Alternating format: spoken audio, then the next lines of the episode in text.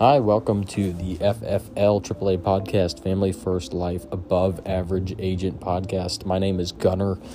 I started my own business in high school, graduated early, self starting, and I love working with people. I got burned at a captive agency selling life insurance after some life changes caused me to need to find some more money. I found success there, but when I got burned, I came to Family First Life uh, to make a change, and it seems like it's been an amazing change for me. I like helping families, and I like making more money.